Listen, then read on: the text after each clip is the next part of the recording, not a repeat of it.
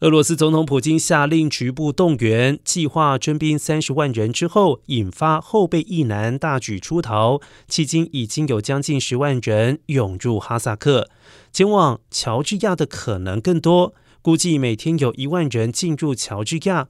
二十七号，乔治亚边界估计有五千辆车等着过境，许多人汽车步行，有人走了一千八百公里才出境。不过，阻止意难出境的做法尚不普遍。克里姆林宫二十六号表示，尚会决定是否封闭边界。二十七号又说，不会要求其他国家将俄罗斯民众引渡回国。